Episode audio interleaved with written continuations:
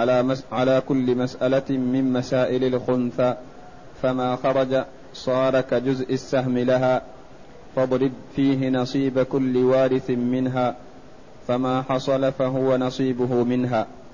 ثم اجمع الحصص فاقسمها على عدد الأحوال فما خرج فهو نصيب ذلك الوارث. تقدم لنا أن مسائل الخنثى تنقسم إلى قسمين. خنثى مشكل وخنثى غير مشكل. الخنثى غير المشكل هذا كغيره من الورثة حسب ما يظهر من حاله. غلبت عليه الرجولية لا ينظر إلى ما فيه من صفات الأنوثة أو أجزاء أو أجزاء من جسم الأنثى. أو غلبت عليه الأنوثية فلا ينظر إلى ما فيه من علامات الذكورية التي لا معنى لها. لأنه قد يكون الخنثى مثلا خنثى تبين أنه رجل لكن فيه الثديان مرتفعان مثلا أو في صوته أنوثة أو ما خرج له شعر الشارب ولا اللحية هذا رجل. حتى وإن لم توجد هذه الأمور. الحالة أو الصفة الثانية أن يكون أنثى غلبت عليه الأنوثة لكن لهذه الأنثى آل الذكر مثلا لا قيمة له. هذا يسمى خنثى غير مشكل. يعني يعتبر بحسب ما ظهر من حاله. الخنث المشكل نوعان كذلك. مشكل يرجى اتضاح حاله. مشكل لا يرجى اتضاح حاله. الخنثى غير المشكل عرفنا أنه كغيره من الورثة بحسب ما ظهر من العلامات فيه.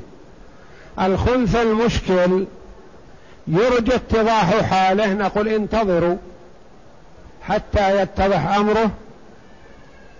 إذا استعجلوا عاملنا كل واحد منهم بالاضر إذا كان الأنثى ميراثه بالذكورية أكثر أعطيناه ميراث أنثى وأوقفنا الباقي.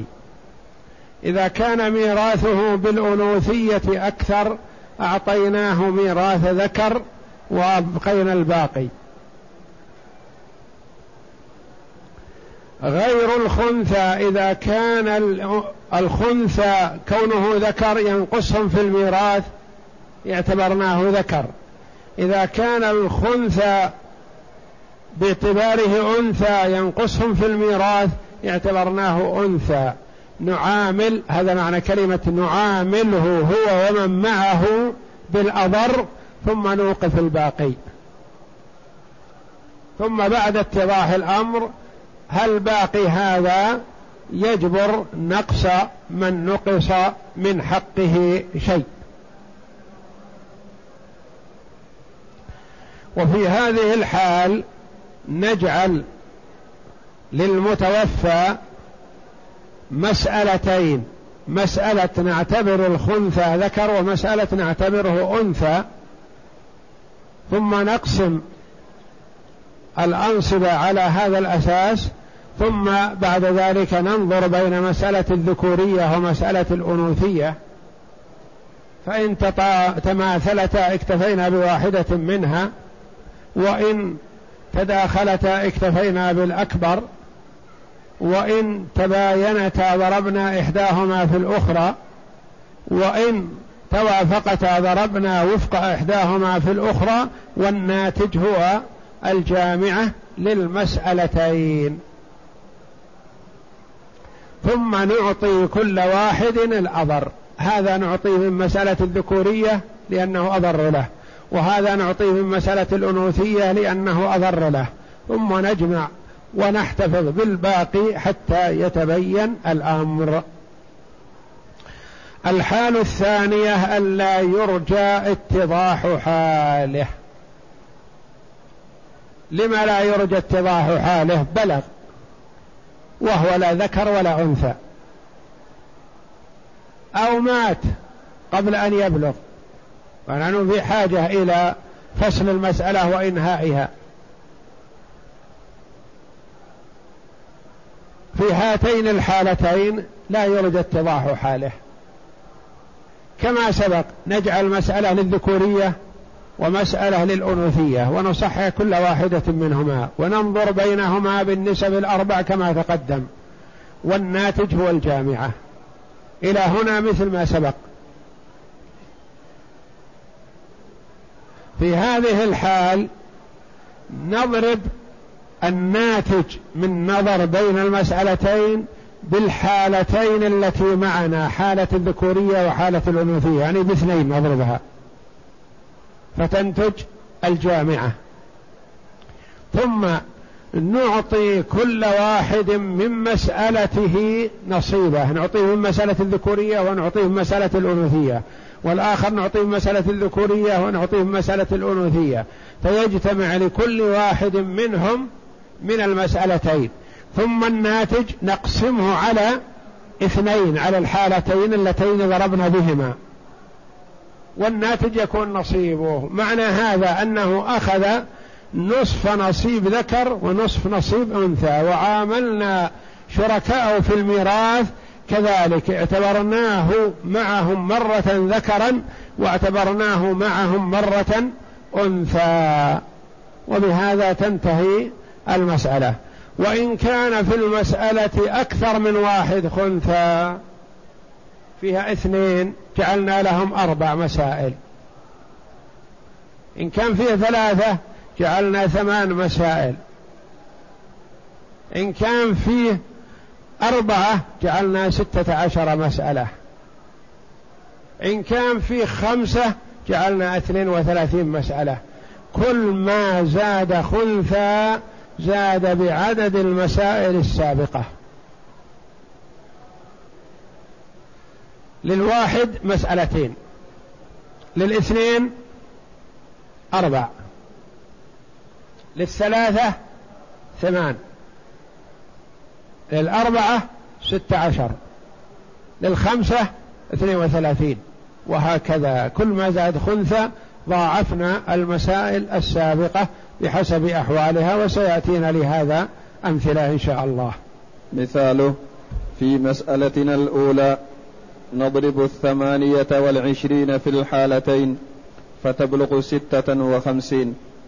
فإذا قسمنا على الطريقة الأولى وهي من له شيء من مسألة الذكورية أخذه مضروبا في مسألة الأنوثية وبالعكس. ومن له منهما جمع له فللواضح من مسألة الذكورية واحد مضروبا في مسألة الأنوثية سبعة بسبعة وله من له الأنوث وله من مسألة الأنوثية اثنان مضروبا في مسألة الذكورية أربعة بثمانية فيكون للواضح خمسة عشر وللخنثى من مسألة الأنوثية واحد مضروبا في مسألة الذكورية أربعة بأربعة ولها من مسألة الذكورية واحد مضروب في مسألة الأنوثية سبعة بسبعة فيكون للخنثى أحد عشر فيكون الجميع ستة وخمسين. وعلى, وعلى الطريقة الثانية إذا قسمنا الجامعة على مسألة الذكورية أربعة يخرج أربعة عشر. فتكون كجزء السهم لها. وإذا قسمنا الجامعة على مسألة الأنوثية يخرج ثمانية فتكون كجزء السهم. فللواضح من مسألة الذكورية واحد مضروب في جزء السهم أربعة عشر بأربعة عشر. وله من مسألة الأنوثية اثنان مضروبا في جزء سهمها ثمانية بستة عشر فيكون المجموع ثلاثين. فنقسمها على الحالتين خمسة عشر وهكذا. انظرها في الجدول. المسألة السابقة. ابن هالك عن ابن وابن وابن ثلاثة أبناء وخنثى. كم العدد؟ أربعة. ثلاثة أبناء وخنثى. الخنثى هذا خنثى لا يرجى اتضاح حاله. لا يرجى اتضاح حاله. نقول نضع له مسألة ذكورية. من كم؟ من يقول لي من أربعة. لأن العدد أربعة. ونحن اعتبرنا الخنثى هذا ذكر. فقلنا المسألة من أربعة. وقسمنا أعطينا كل واحد واحد. نضع مسألة ثانية مسألة أنوثية. إذا كان في ثلاثة أبناء وبنت عبارة تكون المسألة من كم؟ من سبعة. من سبعة. للذكر اثنان وللأنثى واحد. فيكون لهم مسألة من سبعة. نظرنا بين المسألتين. مسألة الذكورية من كم؟ أربعة. مسألة الأنوثية من كم؟ من سبعة. نظرنا بين الأربعة والسبعة وجدنا بينهما مباينة. بينهما مباينة. وعند المباينة ماذا نعمل؟ نضرب إحداهما في الأخرى. أربعة في سبعة بثمانية وعشرين. هذه الجامعة. الخطوة الأولى أننا نعتبر الموضوع يرجع اتضاح حاله. فنقسم على هذا الأساس أنه يرجى اتضاح حاله. فنقول مثلا للابن الأول واحد في مسألة الأنوثة بكم؟ بخمسة. واحد في سبعة. بسبعة. وله اثنان في مسألة الذكورية أربعة. اثنين في أربعة بثمانية له سبعة وثمانية. كم مجموعها؟ خمسة عشر. لا عند اتضاح الحال تكون من ثمانية وعشرين. هنا آه، في حال عدم رجاء انكشاف الحال. نضرب الثمانية والعشرين اللي هي الجامعة الأولى. نضربها في الحالين حال الذكورية وحال الأنوثية. اثنين في ثمانية وعشرين تخرج يخرج العدد ستة وخمسون. ستة وخمسون. فالستة والخمسون هذه نقسمها على مسألة الذكورية اللي هي أربعة. والستة والخمسون نقسمها على مسألة الأنوثية وهي سبعة. والناتج من القسمتين هو كجزء السهم للمسألة بعينها. مثلا ستة وخمسين تقسم على أربعة. يخرج الناتج من القسمة أربعة عشر. الستة والخمسون تقسم على السبعة. مسألة الأنوثية. يخرج الناتج ثمانية. ثم نعطيهم. فنقول للابن الأول واحد في أربعة عشر من مسألة الذكورية. واحد في أربعة عشر بكم؟ بأربعة عشر. وله من مسألة الأنوثية اثنان في ثمانية بستة عشر. ستة عشر مع أربعة عشر كم المجموع؟ ثلاثون. ثلاثون اقسمها على الحالتين التي ضربنا بها أولا خرج للابن الواضح خمسة عشر. وللابن الثاني خمسة عشر وللابن الثالث مثل خمسة عشر. وللخنثى له واحد من مسألة الذكورية بأربعة عشر أربعة عشر. وله واحد مسألة الأنوثية في ثمانية. واحد في ثمانية بثمانية. ثمانية وأربعة عشر كم؟ المجموع. اثنان وعشرون. اقسمها على اثنين كم يكون له أحد عشر.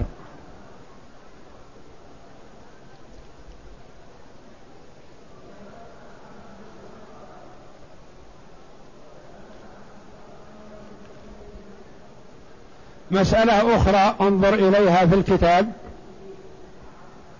هالك عن ابن وابن وابن وبنت وخنثى. يعني ثلاثة أبناء وبنت وخنثى. كلهم إخوة. هنا نجعل للخنثى نجعل المسألة الأولى مسألة ذكورية. نعتبرهم كم؟ أربعة أبناء وبنت. تكون المسألة من كم؟ من تسعة. اقسم. الابن الأول إثن أعطيناه اثنين والابن الثاني كذلك والابن الثالث والبنت أعطيناها واحد والخنثى أعطيناه اثنين. مسألة أخرى مسألة الأنوثية للأبناء على اثنين. وللبنت والخنثى على واحد. كم تكون المسألة؟ من ثمانية. من ثمانية لأن فيها ثلاثة أبناء بستة وبنت وبنت. ثمانية. نظرنا بين المسألتين. تسعة وثمانية وجدنا بينهما مباينة. ضربنا التسعة في الثمانية خرج الناتج اثنان وسبعون. الاثنان والسبعون هذه نضربها في الحالين. حالة الذكورية وحالة الأنوثية. تنتج الجامعة مئة وأربعة وأربعون. نعطيهم. للابن الأول.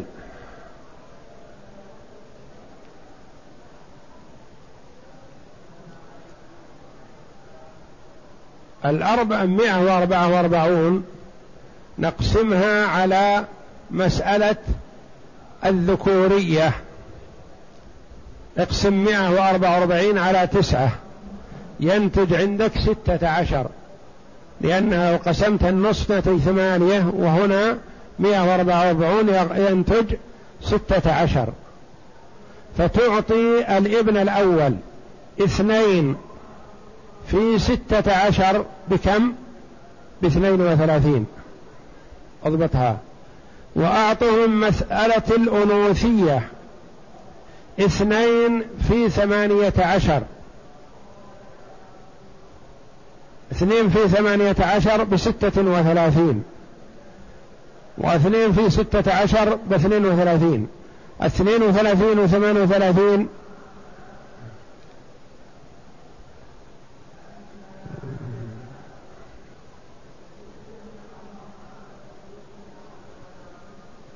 اقسمها على الحالين ترجع إلى أربعة وثلاثين. والابن الثاني مثله والثالث مثله والبنت أعطيناها واحد في ستة عشر بستة عشر.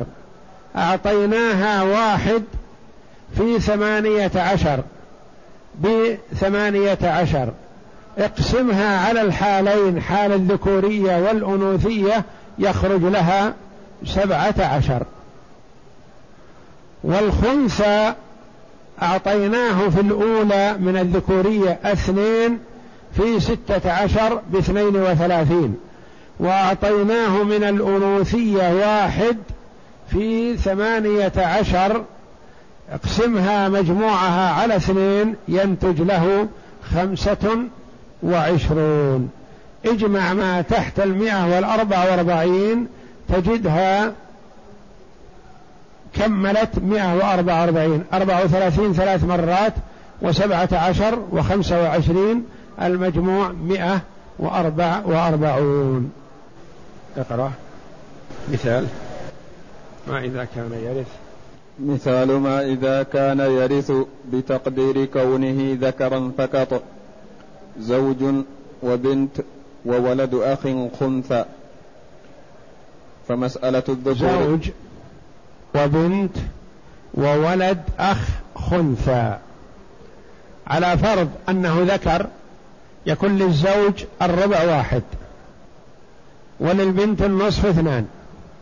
وللولد هذا يصير ابن أخ له الباقي واحد. وعلى فرض أنه أنثى ليس له شيء. نعم. آتي بالجدول. أقرأ.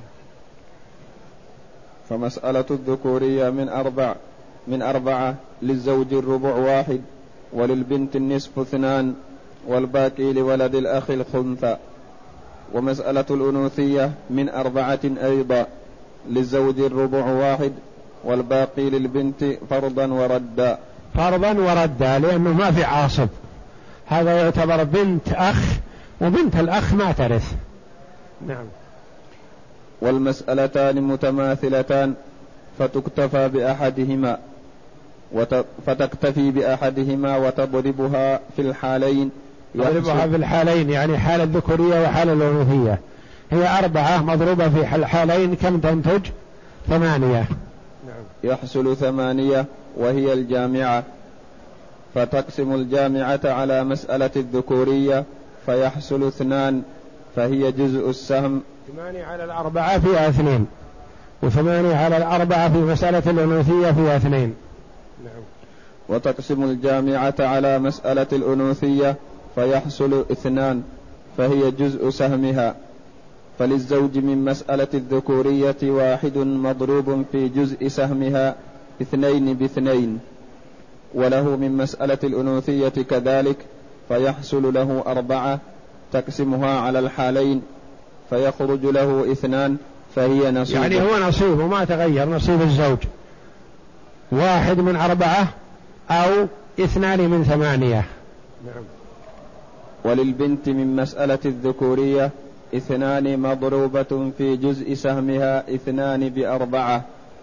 ولها من مسألة الأنوثية ثلاثة مضروبة في جزء سهمها اثنان بستة فمجموع ما لها من المسألتين عشرة. ستة وأربعة يكون لها عشرة. نقسمها على الحالتين يكون قسمة العشرة على اثنين يكون لها خمسة. نقسمها على الحالين يخرج لها خمسة فهي نصيبها. وللخنثى من مسألة الذكورية واحد مضروب في جزء سهمها اثنين باثنين فنقسمها على الحالين. لأن ليس له من مسألة الأنوثية شيء. نعم. يخرج له الاثنين نقسمها على الحالتين يخرج له واحد. يخرج له واحد وصورتها في الجدول. نعم. ومثال. ومثال ما إذا كان يرث بتقدير كونه أنثى فقط. زوج يرث بتقدير كونه أنثى بكونه ذكر ما يرث. نعم. زوج وشقيقة وولد أب خنثى. زوج وشقيقة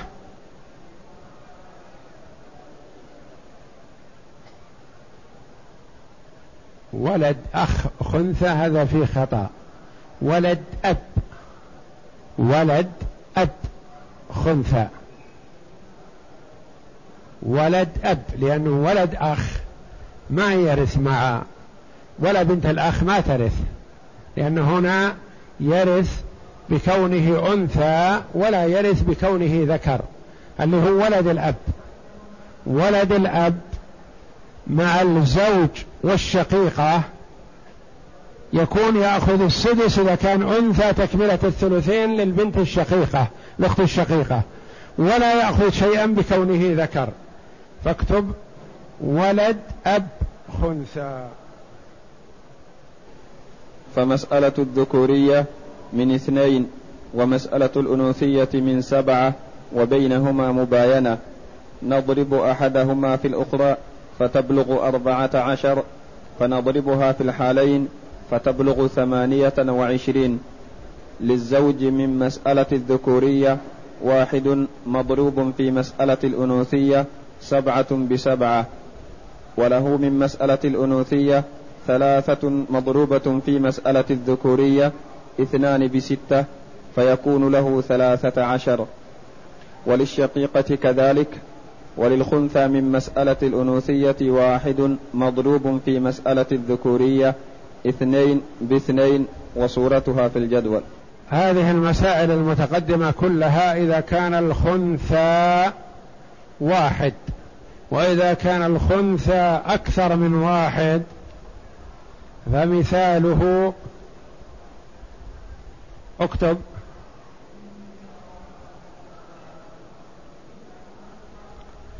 ولد خنثى.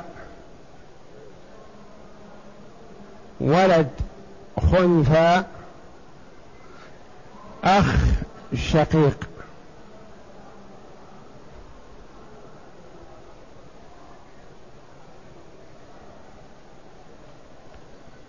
مسألة الذكورية من كم؟ من يقول لي. مسألة الذكورية من اثنين. لأن الميت خلف ابنين. فالمسألة من عدد رؤوسهم لكل واحد واحد. مسألة الأنوثية من كم؟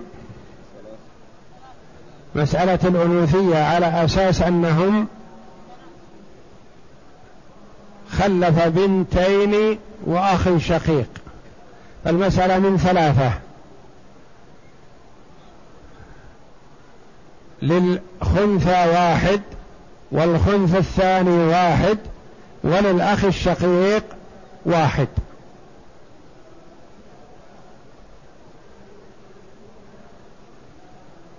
تلك مسألتان. ونحن قلنا إذا كان في المسألة خنثى واحد فنحتاج إلى مسألتين. إذا كان في المسألة في العملية في ال... اثنان خنثى فنحتاج إلى أربع مسائل. كيف الأربع هذه؟ ما توجيهها؟ نقول نحتاج إلى مسألة ذكورية. نفرض أن الخناثة ذكور. مسألة أنوثية. مسألة الأكبر ذكر والأصغر أنثى. مسألة العكس. الأصغر ذكر والأكبر أنثى. هذه أربع مسائل.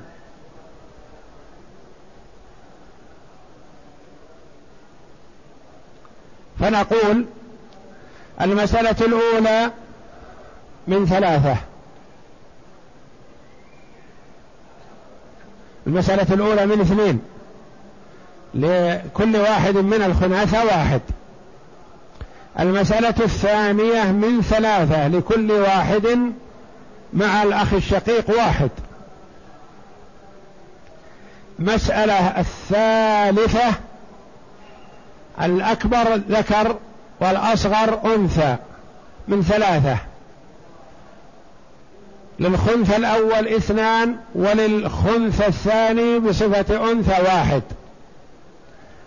مسألة رابعة من ثلاثة. اثنان. أصبح عندنا أربع مسائل. المسألة الأولى من اثنين والمسائل الثلاثة التي بعدها من ثلاثة.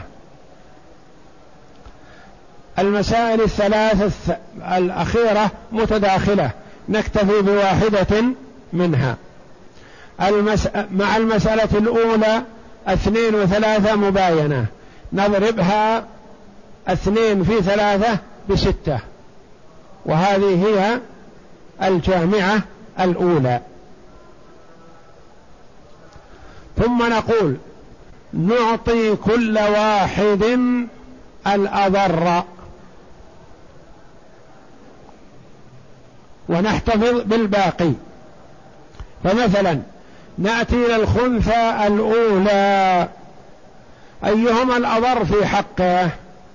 المسألة الأولى أو الثانية أو الثالثة أو الرابعة.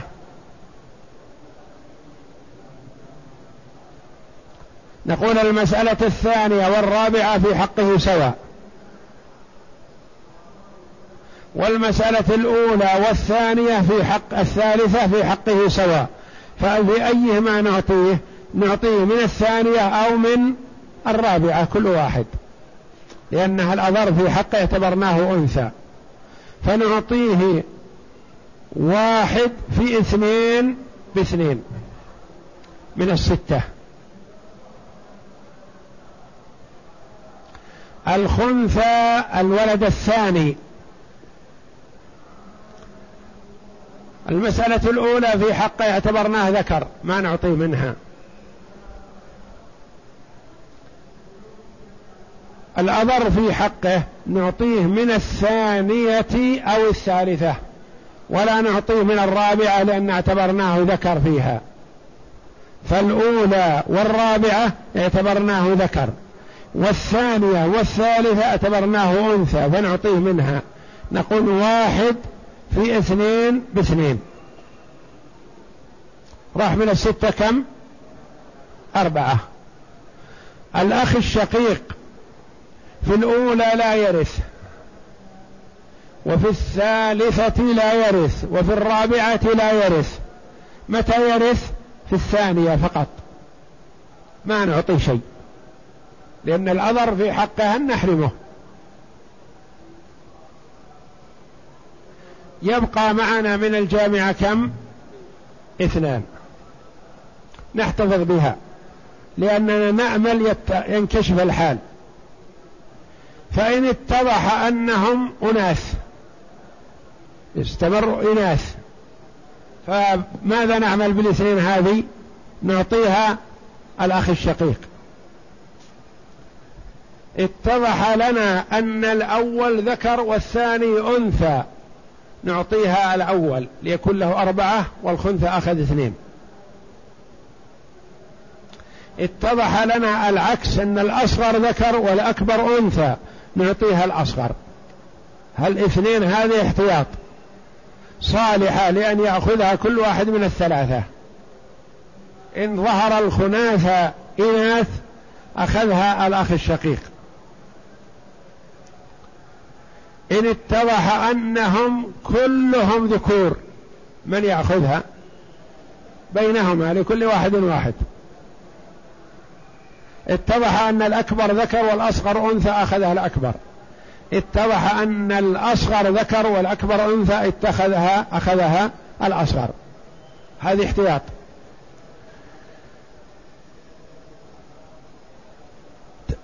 أصبح الأمر غير مرجو الانكشاف ماذا نعمل؟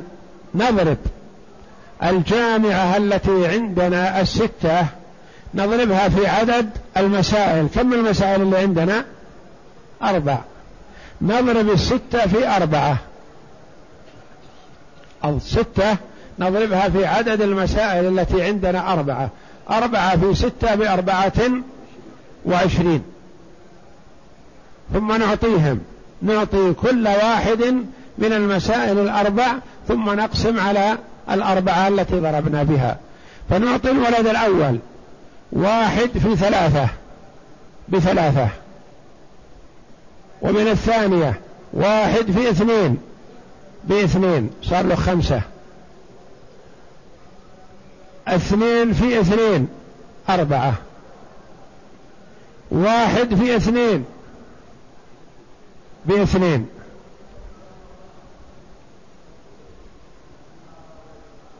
كم اجتمعت؟ يجتمع له 11 لكن في نفس الطريقة هذه الأربع والعشرين إذا أردنا إخراج جزء كل جزء سهم كل مسألة. فالأربعة والعشرين الجامعة الكبرى نقسمها على الاثنين ثم نقسمها على الثلاثة ثم نقسمها على الثلاثة ثم نقسمها على الثلاثة على رؤوس المسائل. فنقول الأربعة والعشرين على الاثنين الأولى. كم ينتج جزء سهمها؟ اثنى عشر. قسمناها على الثلاثة نتج ثمانية. قسمناها على الثلاثة الأخرى وهكذا. ثم نعطيهم فنعطي الولد الأول الخنثى. واحد في اثنى عشر. بكم؟ باثنى عشر. له واحد من الثانية في ثمانية. بكم؟ بثمانية. ثمانية واثنى عشر لا ننساها عشرين. له من الثالثة اثنين في ثمانية. بكم؟ بستة عشر. وله من اللي بعدها واحد في ثمانية. بثمانية. ثمانية وستة عشر. أربعة وعشرون. أربعة وعشرون وعشرون من قبل. كم المجموع؟ أربع وأربعون. أربع وأربعون اقسمها على المسائل الأربع على أربعة يخرج إحدى عشر. وللخنثى الثاني مثله. وللأخ الشقيق له واحد من مسألة الأنوثية واحد في ثمانية بثمانية. اقسم الثمانية على أربع المسائل ينتج له اثنان. اجمع ما تحت الجامعة إحدى عشر وإحدى عشر كم؟ اثنين وعشرين. واثنين أربعة وعشرين. ومسألة ثانية معها نمر عليها ونعطيكم الورقة إن شاء الله. هالك عن ابن وولد خنثى وولد خنثى. ابن صريح وولد خنثى وولد خنثى المسألة الأولى من كم؟ مسألة الذكورية من ثلاثة مسألة الألوثية من كم؟ من أربعة مسألة الأكبر ذكر والأصغر أنثى من كم؟ من خمسة العكس الأكبر أنثى والأصغر ذكر من خمسة. صارت المسائل الأربع عندنا أصولها ثلاثة وأربعة وخمسة وخمسة. الخمسة والخمسة متداخلة. والثلاثة والأربعة متباينة. نضرب ثلاثة في أربعة باثنى عشر. الاثنى عشر مع الخمسة متباينة. نضرب خمسة في اثنى عشر بكم؟ بستين. نعطيهم على رجاء انكشاف الحال نعطيهم من الستين. نعطي كل واحد الأضر في حقه. فنقول الابن الأول الصريح الأضر في حقه ما هو؟ أن نعطيه من المسألة الأولى لأنه يكون أخوة ذكور معه. فنعطيه واحد في عشرين اللي هي ناتج قسمة ستين على الثلاثة عشرين. واحد في عشرين بعشرين. الخنثى الأول الأمر في حق اعتبار أخويه ذكور وهو وحده أنثى. نعطيه من المسألة الرابعة. الأمر في حقه نعطيه من المسألة الرابعة. فنعطيه واحد في اثنى عشر باثنى عشر. الخنثى الثاني الأمر في حقه أن نعطيه من المسألة الثالثة بصفته أنثى وأخواه ذكر ذكور. فنعطيه واحد في اثنى عشر باثنى عشر. اجمع اثنى عشر واثنى عشر أربعة وعشرين. وعشرين أربع وأربعين. أربع وأربعين. أربع وأربعين كم يبقى من الستين؟ ستة عشر. ستة عشر هذه ترضيهم كلهم. إذا اتضح الحال. هذه ستة عشر موقوفة وحسب ما يتضح الأمر. لأنه قد يتضح واحد ذكر واحد أنثى واحد كلاهما ذكور كلاهما إناث إلى آخره. على فرض أنه اتضح أنهم كلهم ذكور فالستة عشر نعطي الخنث الأول ثمانية والخنث الثاني ثمانية يكون لهم مثل أخيهم على عشرين. وهكذا. إذا قيل لنا إن الأمر غير منكشف ولن يظهر ضربنا الستين بعدد المسائل كم؟ أربعة. أربعة في ستين بمئتين وأربعين. ثم أعطيناهم كما سبق من كل مسألة نصيبه وجمعنا الجميع وقسمناه على الأربعة وكان نصيبه. فعند حل هذه المسألة يكون للابن الواضح الذكر ثمانية وتسعين. وللولد الأول الخنثى واحد وسبعين. وللولد الثاني الخنثى واحد وسبعين. وهو مسجلة موضحة في هذه.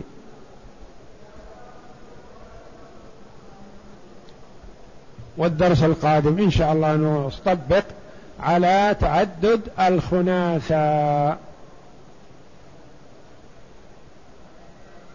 مع ما في الكتاب. اقسم هذه المسألة. هلك هالك. عن بنت وولد أبوين خنثى. تراها سهلة جدا لا تبعد. عن بنت وولد أبوين خنثى. من يقول لي؟ بنت وولد أبوين خنثى. لا ذكر ولا أنثى. يلا من يقول لي؟ نعم. المسألة من؟ من اثنين. المسألة من اثنين. ولا تتجاوزها. مسألة الذكورية من كم؟ من اثنين. مسألة الأنوثية من كم؟ من اثنين. والأخوات إن تكن بنات فهن معهن معصبات. فهو سواء كان هذا الخنثى ذكرا أو أنثى فميراثه لا يختلف. لأنه إما أن يكون أخ شقيق ويأخذ ما أبقى فرض البنت. أو يكون أخت شقيقة ويأخذ ما أبقى فرض البنت. فهو بالحالين ما يتختلف نصيبه ذكرا كان أو أنثى. والله أعلم وصلى الله وسلم على نبينا محمد وآله وصحبه أجمعين. المرء إذا كان عليه ديون وعنده رصيد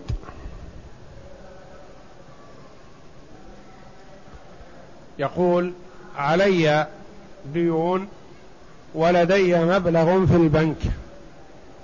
هل أخصم منه حق الدين هذا أم لا عند إخراج الزكاة؟ وقول المسألة هذه اختلف فيها العلماء رحمهم الله من زمن الصحابة رضي الله عنهم.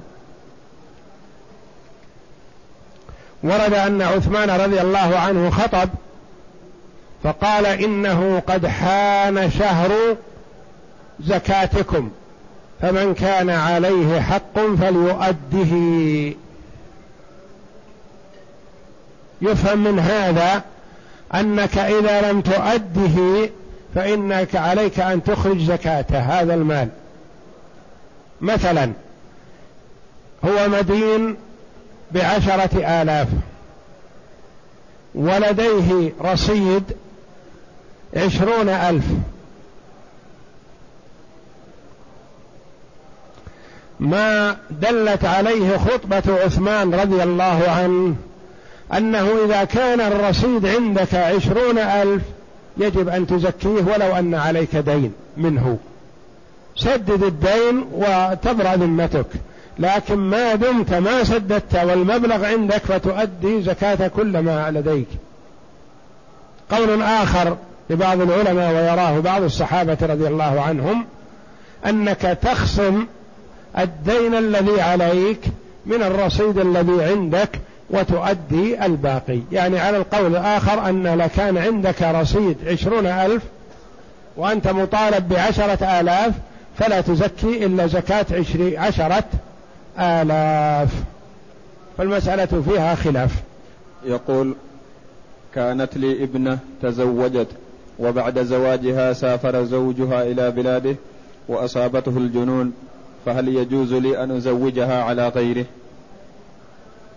يقول إنه زوج ابنته لرجل والرجل سافر وأصابه الجنون فهل يحق له أن يزوجها لغيره؟ وأقول لا لا يجوز لك أن تزوجها لغيره حتى يحكم الحاكم بفسخها من زوجها الأول أو يطلقها وليه. يجوز أن يطلقها وليه بدون الحاكم إذا كان من مصلحة المجنون طلاق زوجته لأنها يترتب عليها نفقة وأمور أخرى فهو يريد أن يخفف العبء على هذا المجنون وليس عنده مال فطلق زوجته وليه يطلقها. أو يرجع إلى الحاكم فيطلقها. أو الأب أبو البنت يتقدم بالوكالة عن بنته إلى الحاكم الشرعي بطلب فسخ نكاحها من زوجها الذي هو مجنون. فيفسخها الحاكم إذا تأكد من ذلك. أما أن تزوجها وهي لم تفسخ شرعا من زوجها السابق فلا يجوز. يقول يسأل عن صفة صلاة الجنازة. بعد التكبيرة الأولى يقرأ المصلي الفاتحة. الحمد لله رب العالمين إلى آخرها.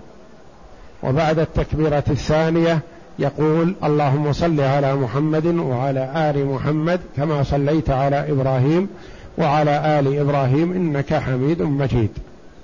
وبعد التكبيرة الثالثة الدعاء لعموم المسلمين ثم الدعاء للميت أو الأموات الحاضرين أو الدعاء لوالدي الطفل الصغير. كأن تقول مثلا أولا اللهم اغفر لحينا وميتنا وصغيرنا وكبيرنا وذكرنا وأنثانا وشاهدنا وغائبنا إنك تعلم منقلبنا ومثوانا وأنت على كل شيء قدير. ولا يلزم هذا الدعاء بعينه. إن حفظته فحسن وإلا فتقول اللهم اغفر للمسلمين والمسلمات والمؤمنين والمؤمنات الأحياء منهم والأموات وهكذا. أي دعاء تأتي به حسن. ثم بعد الدعاء العام تقول اللهم اغفر له إن كان رجلا. أو امرأة تقول اللهم اغفر لها. أو جمعا تقول اللهم اغفر لهم. وهكذا. اللهم اغفر لهم وارحمهم وعافهم واعف عنهم وأكرم نزلهم ووسع مدخلهم واغسلهم بالماء والثلج والبرد ونقهم من الذنوب والخطايا كما ينقى الثوب الأبيض من الدنس. اللهم افسح لهم في قبورهم ونور لهم فيها. وهكذا إن استطعت هذا الدعاء فالحمد لله فبها ونعمه هذا وارد. وإذا لم تستطعه فتدعو للميت والأموات الحاضرين. والضمير يصح أن تقول اللهم اغفر له وإن كان امرأة لأنك تقول اغفر لهذا الميت. ويصح أن تقول اللهم اغفر لها وإن كان رجل لأنك تقول اغفر لها لهذه الجنازة. فيصح تذكير الضمير وتأليفه وجمعه إذا كانوا جماعة. وإذا كان معهم صغار أطفال أو طفل تقول اللهم اجعله ذخرا لوالديه وفرطا وشفيعا مجابا اللهم ثقل به موازينهما وعظم به أجورهما واجعله في كفالة أبيه إبراهيم الخليل. اللهم لا تحرمنا أجرهم ولا تفتنا بعدهم واغفر لنا ولهم. ثم تسليمه واحدة أفضل لأن الصلاة الجنازة مبنية على التخفيف والإسراء ولهذا لا يستفتح لها صلاة الجنازة وإنما يستعيذ بالله من الشيطان الرجيم ثم يقرأ الفاتحة. وإن سلم تسليمتين فلا بأس. يقول السائل امرأة حجت ولم ترمي اليوم الثالث فماذا عليها؟ إن كان هي باتت ليلة ثلاثة عشر فعليها الرمي. و وإذا لم ترمي ولم توكل من يرمي عنها فعليها هدي. وإن كانت وكلت من يرمي عنها فيكفي. هل ورد دعاء عن النبي صلى الله عليه وسلم عند رؤية الكعبة؟ ورد قول اللهم زد هذا البيت تعظيما وتشريفا وتكريما ومهابة وبرا هذا يحسن.